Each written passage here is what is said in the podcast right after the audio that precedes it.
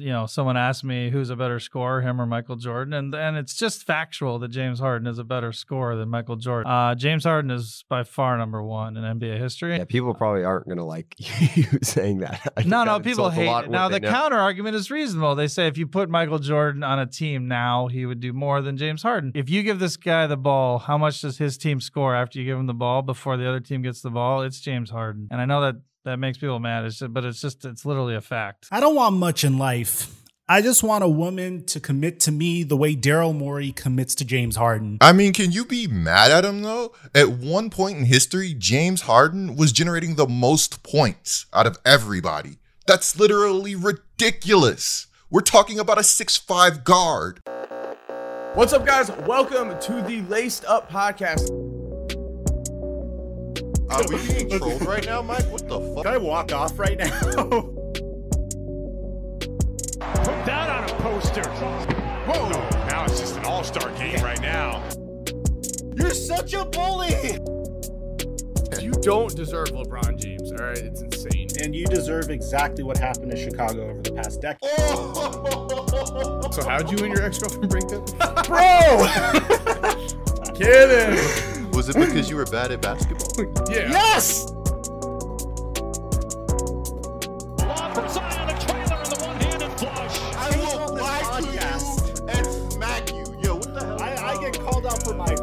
I get called a schmuck. So that was like a two year old clip of Daryl Morey on James Harden. This isn't recent, so I don't want you guys to get confused or anything, but I feel like that clip is more relevant than ever as opposed to what we're hearing about James Harden recently and what we talked about in the previous podcast about um, Daryl Morey and Ben Simmons potentially being traded for James Harden in the offseason.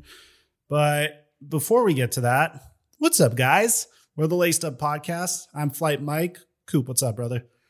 Yo, what's going on, guys? Get like Coop back to bring you guys another great episode of the Laced Up Podcast. Unfortunately, Mike Korzemba is still not feeling too well, so be sure to send Mike Korzemba uh, well wishes down in the comments below. He definitely sees them. We're rooting for Mike. If you're watching this, which you better be watching this, get better, bro. Yeah, man, we're missing our boy. Honestly, uh, it's not the same without being able to absolutely roast the Chicago Bulls, although you can't really roast the Chicago Bulls as much as you could roast the Los Angeles Lakers. But hope you're feeling better, brother, and uh, get well soon. We miss you on the podcast. But with that being said, um, well, before we get to everything, just a reminder, guys, we this is our second. This is the first time we're doing two uh, two episodes in a week, right? So like this is the fir- this is the first second episode rather. We're at two episodes a week now, guys. Um, you could catch these uploads. We have your drives to work and to school in mind. You could catch our episodes six hours sooner on Spotify and Apple Podcasts. And then if you want to see video afterwards, like if you want to see the news uh, news on your screen and Coop and I yelling at each other and our facial expressions, you can catch us on youtube.com forward slash laced up podcast. Now, Coop, man, I'm sure you heard this bizarre rumor and it seems like this rumor keeps on expanding over and over again as time goes on. At first, it was James Harden would be open to relocation. Then it's, oh, the Philadelphia 76ers want to trade Ben Simmons for James Harden in some complicated sign and trade. Now, yesterday, our buddy Jake Fisher via Bleacher Report came out and said that James Harden will test free agency no matter what this offseason. Like, no matter what, he could end up on the Brooklyn Nets again, but he is definitely at least giving free agency a shot because he's never tested free agency before in his 13 year career and he wants an opportunity to do so. Did you see this? Yeah, I'm not mad at it. If you're James Harden, you got to think about it like this, bro. Well, you actually don't have to, but I would think about it like this. In Houston, I did everything. You know, I went toe to toe with one of the best franchises in the association, one of the best teams in this uh, association. You know, I put up crazy numbers. I showed everybody that I was capable of being one of the best shooting guards of all time. I showed everybody that I was capable of being one of the best offensive players of all time. What James Harden had to do in Houston, regardless of how much hate he got, is not natural. This guy would carry offense after offense after offense, questionable roster after questionable roster after questionable roster, even when the rosters weren't questionable, they'd have a whole bunch of injuries. So yeah, I'm not mad at James Harden for being like, yo, okay, let's see what the free agent market is doing, especially since he spent so much time in Houston. Yo, shout out to my boy though, man. You know I love Harden. So here's the thing testing free agency no matter what. Is there a better situation for Harden out there other than the Brooklyn Nets? He has Kyrie Irving part time, but he has Kyrie Irving. He has Kevin Durant. He has a pretty damn good supporting cast. Although like most of the players are injured, um, and they got the, and they got their cheeks clapped against my Los Angeles Lakers last night. They have a they have Joe Harris, they have Patty Mills, you know, they have Cam Thomas, they have some good young players. Like if you come I like comparing the Brooklyn Nets to the Los Angeles Lakers and the Brooklyn Nets are significantly more balanced than the Los Angeles Lakers and both teams have the big 3. So, do you think there's a better team out there? And if you're James Harden, what's your what are you looking for in a potential new team? I think there are definitely situations that can be as good and become better than the Nets situation, especially considering that Kyrie Irving is still a part time player. You know, I don't know if everything that's going on right now is going anywhere. If Kyrie was, you know, healthy, engaged, and being a full time player, I'd be like, you know, Harden, if you want to win, just stay in Brooklyn. You you want to know what's really crazy to me? I really think that there's a shot that if the Nets never traded for James Harden, that they win the NBA championship. Of course, this is hindsight and recency bias all being involved because you know Harden was hurt, you know Kyrie got hurt, but Jared out like the Nets didn't need much, you know. Jarrett Allen is playing at an all-star level this year. Caris LeVert is looking really good, and this is assuming good health for all of these players. So it's not really a fair comparison to make, but I think there is a good chance that the Nets do go on to win the championship if they never uh, trade for Harden. And of course, they still have all those picks, which if Harden decides to leave, become amazing for my Houston Rockets.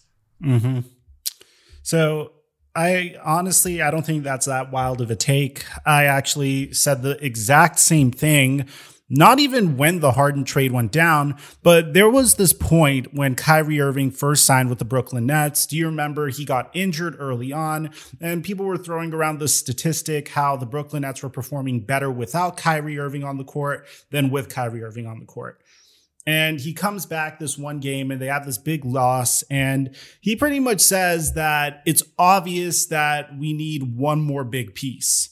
You know, I could dig up the exact quote if you want, but it didn't really make a lot of sense for me at the time because I felt like all you really needed, this was during the time where there weren't any big threes in the NBA. You just had Kyrie Irving and KD in Brooklyn, you had Paul George and Kawhi in LA, you had James Harden and Russ in Houston, you had AD and Bron in uh, Los uh, on the Lakers.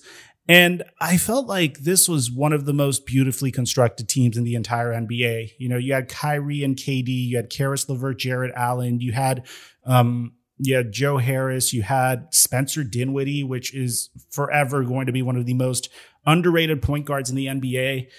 I didn't see the purpose of going out and acquiring James Harden to begin with. Um, I felt like those three personalities together could have been a potential time bomb, especially when you consider the fact that Kyrie Irving and James Harden have like the opposite personality. You know, Kyrie's very serious. Um, James Harden's a little bit more like uh, relaxed, likes to enjoy himself, um, for lack of a better word. Kyrie's very big into activism, and James Harden's very into Lil Baby. So like. It, it seems like, and they both use their platforms for different purposes as they are entitled to. But it seems like James Harden might be getting fed up with Kyrie Irving's antics as well. Do you remember that interview in the very beginning of the year where um, with uh, Kyrie Irving and his vaccination status, and James Harden was kind of rolling his eyes at the interview? Yeah, I definitely remember that interview. So, like, it's, I don't know. I could see this team breaking up. It would be a shame and a huge waste of potential. And something that I don't think any of us could predict. I didn't think the NBA would be in a situation where Kyrie Irving has to play part time. Um, I didn't think injuries would catch up with the Brooklyn Nets to the extent that it has. And I didn't think James Harden would be fed up with a situation where he could potentially win a championship. But you also have to bear in mind there's a team out there whose general manager literally thinks he is the greatest offensive weapon, even a better offensive weapon than Michael Jordan. And this man has consistently put star pieces around James Harden, made him like the focal point and made him feel like the most important player in the world. I don't see why James Harden wouldn't want to go to Philadelphia and team up with Joel Embiid. So the thing with the Brooklyn Nets is as bad as things have been this season, as we are recording this, they're number three in the Eastern Conference. So to answer your question, honestly, I want to backtrack a little bit and like I I don't know if like everything is going for the Brooklyn Nets that there's necessarily a better basketball situation if everybody's bought in and you know they're and Kyrie's full time because I mean the the Eastern Conference is so close and I just think if the Brooklyn Nets are healthy right now there's a good chance that they just run away with this whole thing.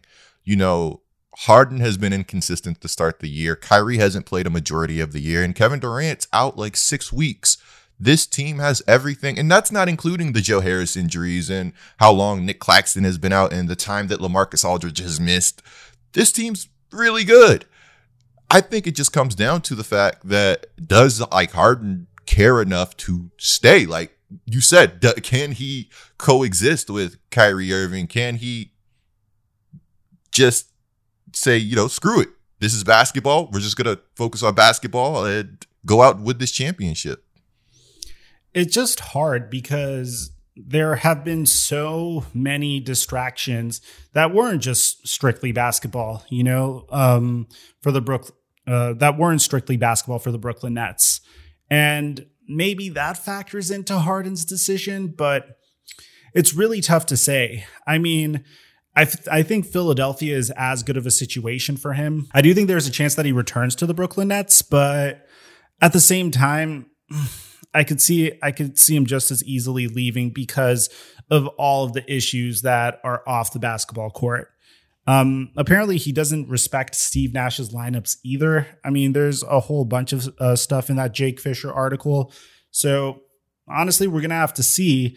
But if he's testing, uh, but a part of me feels like this is just some indirect flirting from the 76ers and James Harden. Maybe Harden's camp wants to let the Sixers know, yo, just stand pat. You know, I'm going to come this off season. We'll work something out. Don't do anything drastic. Don't trade for someone that you would possibly be untradeable. Make sure you put yourself in a situation where you could acquire me. Because if this wasn't true, you would think Harden's camp would shut it down. You know, like from the very beginning, when Mark Stein said he's open to relocation 10 days ago, there hasn't been a single report that said this isn't true. Hell, you even had Kendrick Perkins coming out this morning and hopping on the bandwagon saying that everything you're hearing is true, which he's not the most credible source.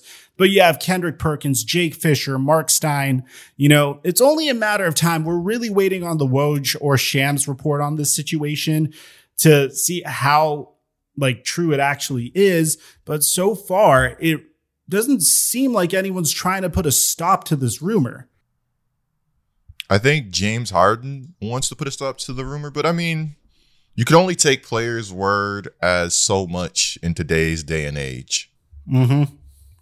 I mean, but you also have to bear in mind this is the guy that came out and literally said in an interview that this is crazy. Like with his final interview with the Rockets, this is crazy. I don't think we could compete for a title. Trade my ass. I don't want to be here. So I don't know. It's uh that was that was because the Rockets weren't competing for anything. Also, he had nothing to lose by doing that. He wanted out. He wanted out right then and there. There's still a chance that he returns to Brooklyn. So a little bit different of a situation because you don't want to just implode when you're the three seed. The Rockets were never going to be good that season. So here's the exact quote from Kendrick Perkins. He said, "Harden's camp has been telling people in Philly we want to come play with Embiid next year. This isn't a lie. This is facts." And you have Lil Baby apparently is part of this camp. Now, this is like hysterically memed. Um, in like all of uh, NBA social media, the little crush James Harden and Lil Baby have. Honestly, it's just really interesting to see James Harden in these rumors again. Um, I thought we were done with this once he got traded to a contender. Apparently not. So this is definitely something we're going to monitor for the rest of the year, especially going into the trade deadline. Which, Bro, James Harden, Kyrie Irving, and Kevin Durant. There's no way you thought we were done with this. I mean, I 100% thought so. I thought they, I mean, I understand there's like these generalizations about their personalities and how, you know, things are, how things will probably explode because each of their personalities typically are headline, gra- uh, are headline grabbing. But I don't know. I usually expect NBA players to put it to the side and try to compete for a championship, especially in Harden's case, who's never won a championship before.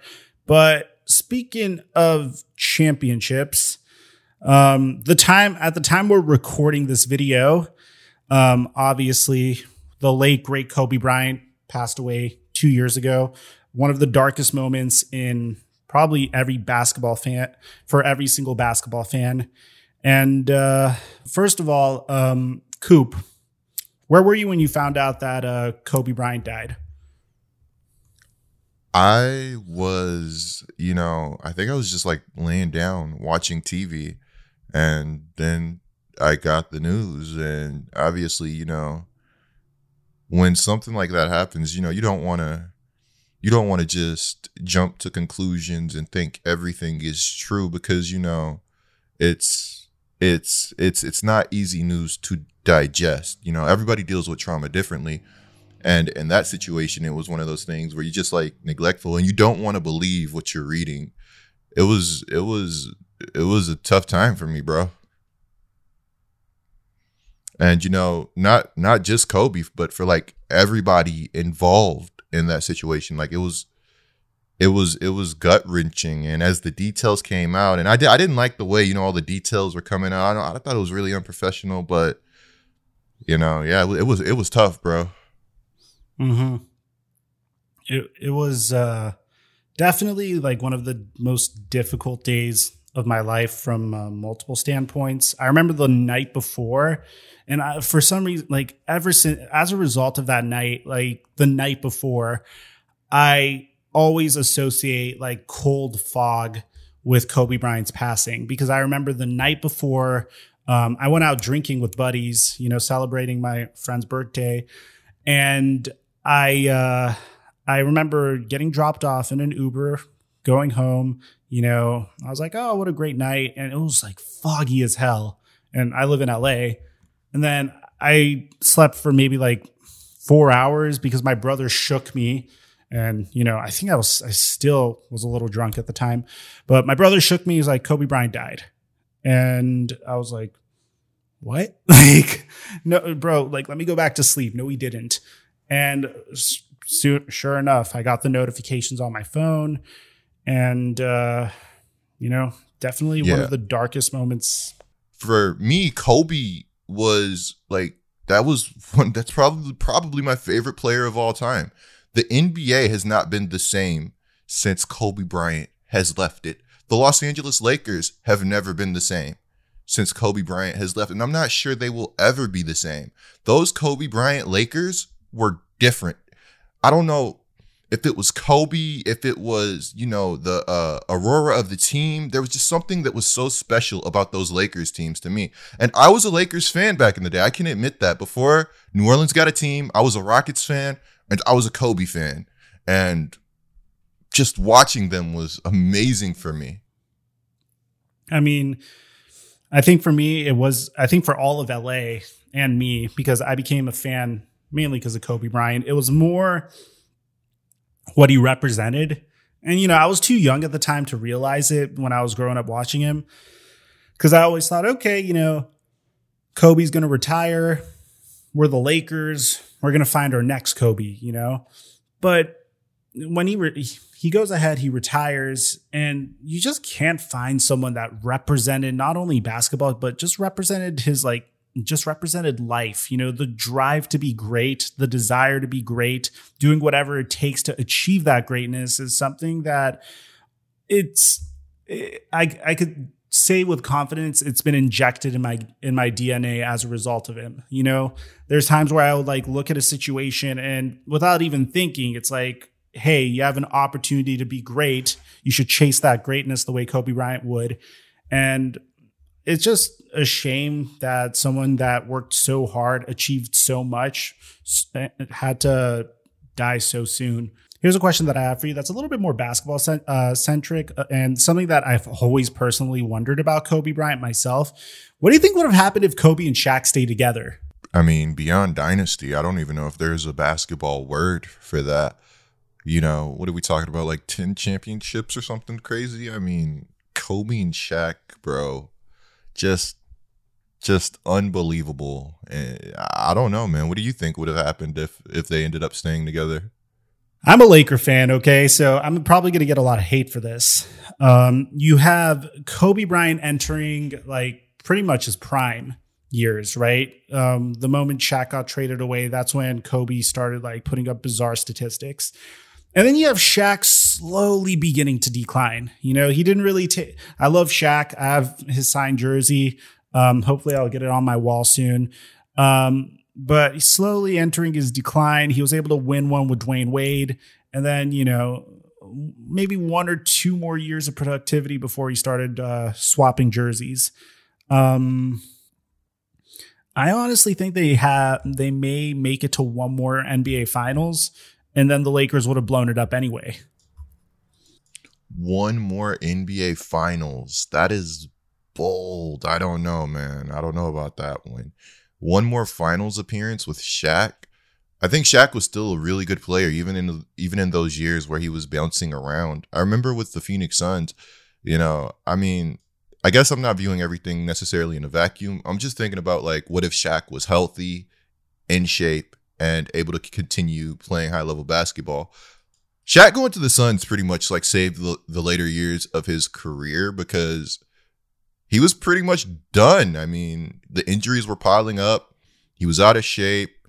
And, you know, he got with that Phoenix medical staff that has done so many good players good. And they ended up being able to get one of the best versions of Shaq. I honestly still can't believe he was able to play in a running gun system with Mike D'Antoni, Steve Nash, and Amar'e Stoudemire. Just ridiculous stuff there. Um, it, it wasn't that successful uh, bear in mind because the paint was like ridiculously clogged, but um, it was still very interesting to watch. Shaq had two years where he averaged about 20 points per game before he dipped to 17 points per game um, off of uh, 59% shooting. Um, in his third year in Miami before he got tra- uh, before he got traded. Kobe Bryant, meanwhile, was just getting better and better. He went from averaging 27 points per game to 35 points per game to 31 points per game. Um, so if Shaq was would be willing to like let go of his ego a little bit, let Kobe Bryant take the front seat, which I don't imagine him doing so because to this day Shaq thinks he's the greatest. Um, I personally think in terms of his potential, he fulfilled like maybe 70% of it, you know, but that just is a testament to how good he was. Imagine yeah, Shaq I was about to say like not a not a bad career for the big Shaq. This and guys, yeah, ten championships was a joke, but I I definitely would have still loved to see them stick it out. But you know, there's no going back, I guess. Yeah, true. You also have to bear in mind they had those Spurs teams also that were starting to really hit their groove at that point. Like they they've already experienced success, but they were getting everyone in their prime at that point. They just drafted Tony Parker a couple years prior. They got Manu Ginobili. Like the West was pretty competitive back then as well. Um, but yeah, that's just a what if that we honestly need Mike Korzemba here for because he's the king of what ifs. Yeah, he is definitely the what if guy for the podcast. So, did you I know you're going to love talking about this, man. Like Coop, I know I know your I know your infatuation with rookies. You know, I know how much you love this past year's draft class. I know how much you love next year's draft class even more. So, in the offseason, Jalen Green took a shot at the Detroit Pistons for drafting Cade Cunningham over him, which, by the way, I thought it was the right move. Cade Cunningham, significantly more better all around player, higher upside. Jalen Green seems to be a little bit more of a dedicated scorer. And in the beginning, you could see Jalen Green had that dog in him, but recently, Cade Cunningham has been absolutely remarkable. He recently had a career game for himself, and Jalen Green has gone ice cold. So, how do you feel about this, Coop? Yeah, Cade Cunningham is looking like the real deal. We knew that though. We knew coming in, Cade was going to be legit. In the month of January, he's averaging 18 points. He's shooting 45.5% from the field. And his free throw percentage, I know it's not the the the you know, the the cute thing to talk about, but he's knocking down 85% of his free throws. And on top of that, this guy's averaging five assists per game, four boards. And if you go over the course of the season, he's averaging 16, 5, and 5. Cade Cunningham has been legit. Now, I'll say this about Jalen Green. You're not going to understand why Jalen Green is struggling just by looking at the numbers, because if you look at the numbers, they're not great. 13 points in the month of January, 13 points per game, 30, 33% from the field, 24% from the three point line. We know Jalen Green is much better than these numbers. If you ask me, I think Cade Cunningham is in a much better basketball situation than Jalen Green the Houston Rockets have this thing going on where they're like a LA fitness team and they got the old coach, the old assistant coach from the Mavericks, Silas, who likes to run a five out style of basketball, not a whole lot of movement. It's not exactly it's not exactly a great brand of basketball. You got guys like Christian Wood getting a rebound, coming down court, shooting a shot, no passes. You got Kevin Porter Jr. running point guard, who's not a good passer in the least. He shows flashes every now and then. In last game, he had nine assists, but he's, he's not he's not my ideal point guard. I love Kevin Porter Jr. I I don't want him running point. That's just me. You know, if he ends up being a great point guard, then you know the Rockets were on to something, and I'll I'll look back at this and I'll deny it. But no, I'm joking. And then you got Eric Gordon, who wants to be the guy who, who likes shooting. He actually had a game where he dropped like 31 points on 9 to 10 shooting, and after the game, he was like, "Yo, I should have got more shots." So the Houston Rockets are not a great basketball situation. I don't think Jalen Green has been put in necessarily the best situation to be successful. And I think young players, when they, especially high profile young players, when they go to a team, you just got to give them the keys and you got to let them rock. And you got to make sure whatever you're doing benefits them in the best way possible, especially as a basketball coach. That's how I feel about this whole situation. That's incredibly well said because, especially if you look at the situations for both of these players, Cade Cunningham and Jalen Green, two completely different situations. It seems like Jalen Green was just thrown into like a big like pool of talent. You know, we got Kevin Porter Jr., Christian Wood. We got some good players that are older, like John Wall and Eric Gordon, which you got you already know how I feel about the fact that the Houston Rockets are literally just stashing John Wall, who, by the way, isn't even traveling with the team. He's literally just working out in Miami right now. I don't understand it. I don't know how they're going to trade that guy, but different conversation. But then you have Cade Cunningham, where the Detroit Pistons seem like, okay, you we're, we're down to trade every single player on our team except for Cade Cunningham. It seems like they are all in on building the best team around Cade Cunningham, which as a result is um, resulting in Cade Cunningham developing fairly nicely. Jalen Green just seems like a player that is just lost in a pool of talent. Cade Cunningham seems to be in a situation where the team is 100% dedicated to developing him. So obviously you get the result that you get. Hopefully as time goes on, there's a more of a defined role for Jalen Green or they find him the right coach because I like, I like what you said about Stephen Silas. I also think Dwane Casey has something to offer. Being like a veteran head coach, I don't want young players going and playing with young head coaches. I don't know if that makes sense. Like, you know what I'm saying? But like, you know, Dwane Casey's been there. He's done that. He has, you know, helped players develop. You know, admittedly, he's screwed up with a few players, but ultimately, you know, he has that experience. Dwane Casey knows what it takes to be successful in the NBA. And I'm not saying that Silas doesn't because, you know, Silas has gotten rave reviews from like Luka Doncic and, you know, the Mavs front office. So, but I, I think there is a difference when you have a guy that's, you know, been there, done that, like Dwane Casey. And like you said, with what the Detroit Pistons are doing, I remember some people thought Trae Young was going to be a bust because he was shooting bad in the summer league. I'm like, bro, stop Stop. Like you want your players, you want your high profile players taking all these shots in the summer league. You want rookies and young players figuring out what works early, early in their career. If I was a young, high profile star, I want to go to a team. This might be crazy. That really doesn't have that much talent because I want to figure everything out for myself. I want to see what works. I want to take those shots. I want to be the guy. So that's just the way I view things, though, you know? Yeah. Um, it's funny because I feel like Stephen Silas would have worked out in Detroit uh, because like I could imagine a five out system being built around Cade Cunningham successfully, but uh, currently, if it's up to me, I would definitely take a coach that has the coaching predicate that has the coaching pedigree that Dwane Casey has. Taking those Toronto Raptors teams to the Eastern Conference Finals, he would have made it to the NBA Finals if LeBron James wasn't there. So I think it's yeah. definitely uh, and and with Silas, like he like we talk about five out, and this he's done this thing this season where he's like just been so bent on running two bigs. I'm not sure Silas even knows what Silas wants at this point. So as we are recording this podcast, the Rockets sit at a six and twenty-seven record with Jalen Green all time. Without Jalen Green, they are eight and seven. How do you feel about this? I remember there was a point where that stat looked significantly uglier. Did you say six and seven and eight and seven? Six and twenty-seven. Six and twenty-seven and eight and seven. Yeah.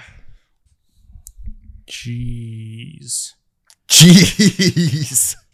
like I like at first I was like, okay, like I thought you said six and seven and eight and seven. I'm like, oh, what's the big deal? But six and twenty-seven, eesh. It's actually like, worse than I thought too. Six and twenty-seven is kind of crazy. I'm not worried about Green, but I'm just saying six and twenty-seven. Just looking at the stats, is kind of crazy.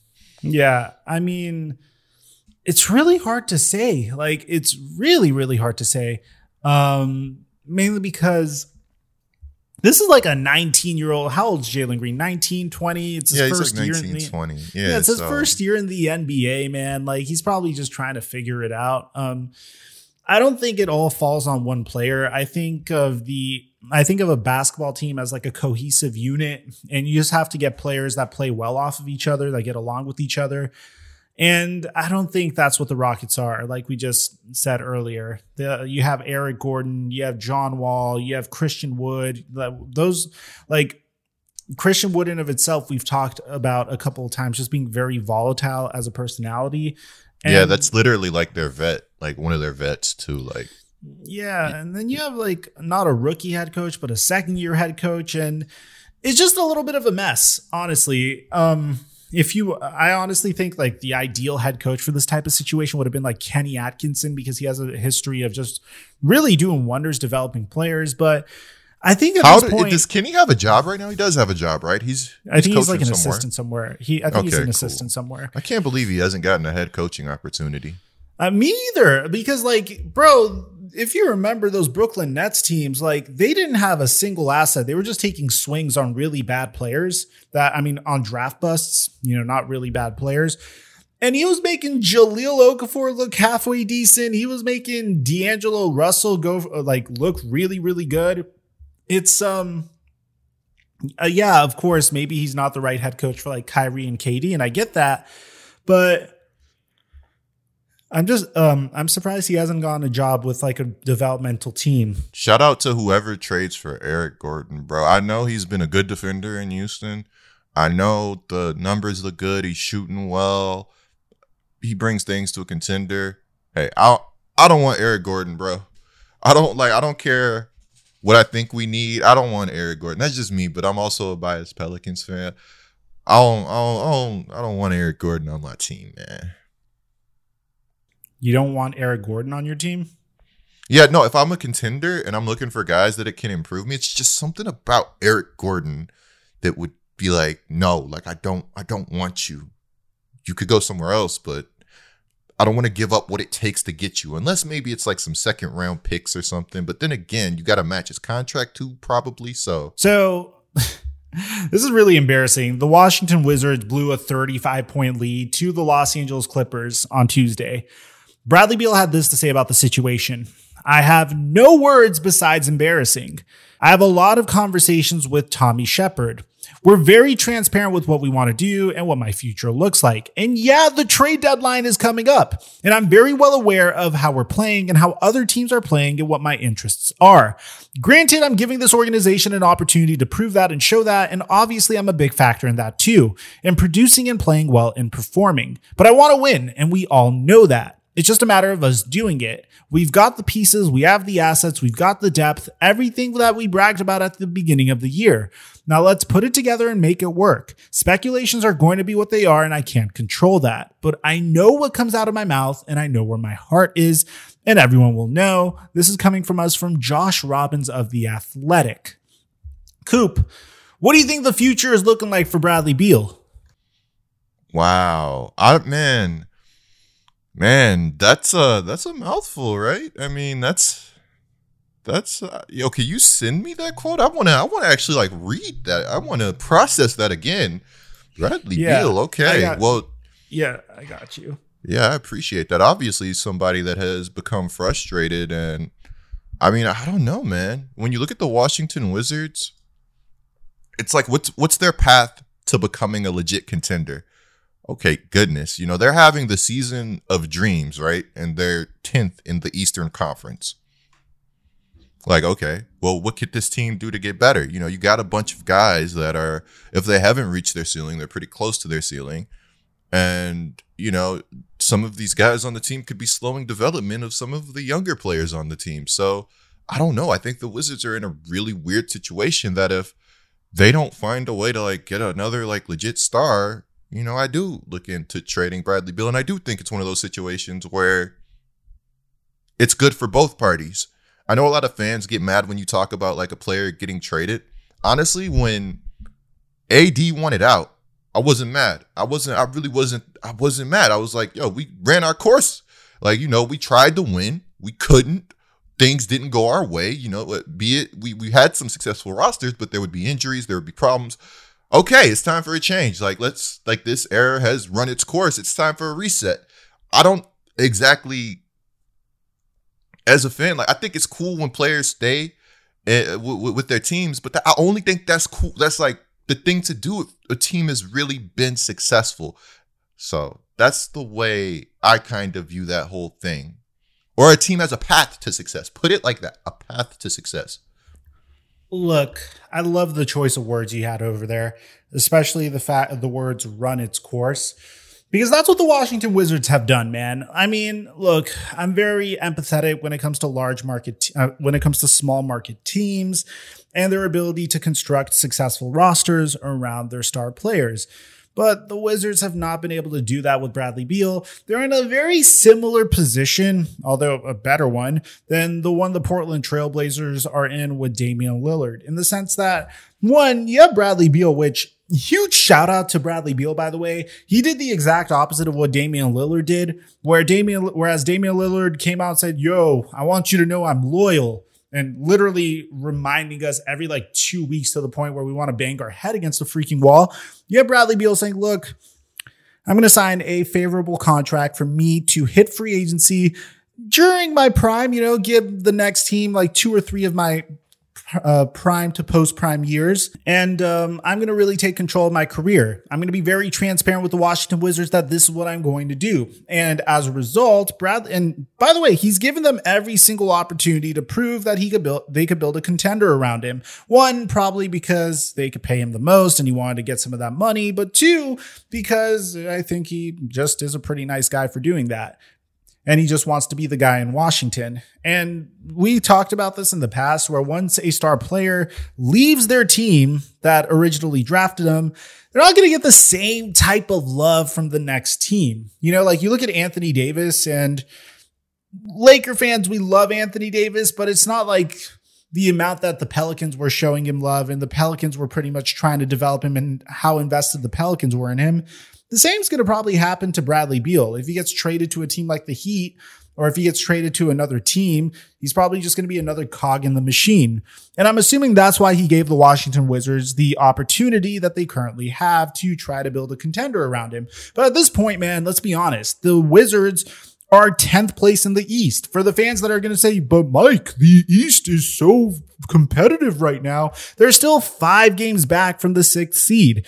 And yeah, of course, you could say that they are like one or two games back from the eighth seed, but is that what we're really gunning for? Are we willing to risk losing Bradley Beal for absolutely nothing whatsoever just so we can make it to the eighth seed? Like, trade the man, see what you got in Danny Avdija, see what you got in the rest of your roster. Trade Spencer Dinwiddie too, damn it, while you're at it. Get a couple first round picks. This year's NBA draft, as my boy Get Like Coop always likes to say, is absolutely freaking loaded. You know, anywhere in the top 10, any pick in the top 10 that you could get is a good swing for a potential franchise cornerstone type of talent. Bradley Beal did his thing, man, for you guys over the past decade. It's time to appreciate that and send him to a contender and get some picks for the future in return, or potentially risk losing him for absolutely nothing.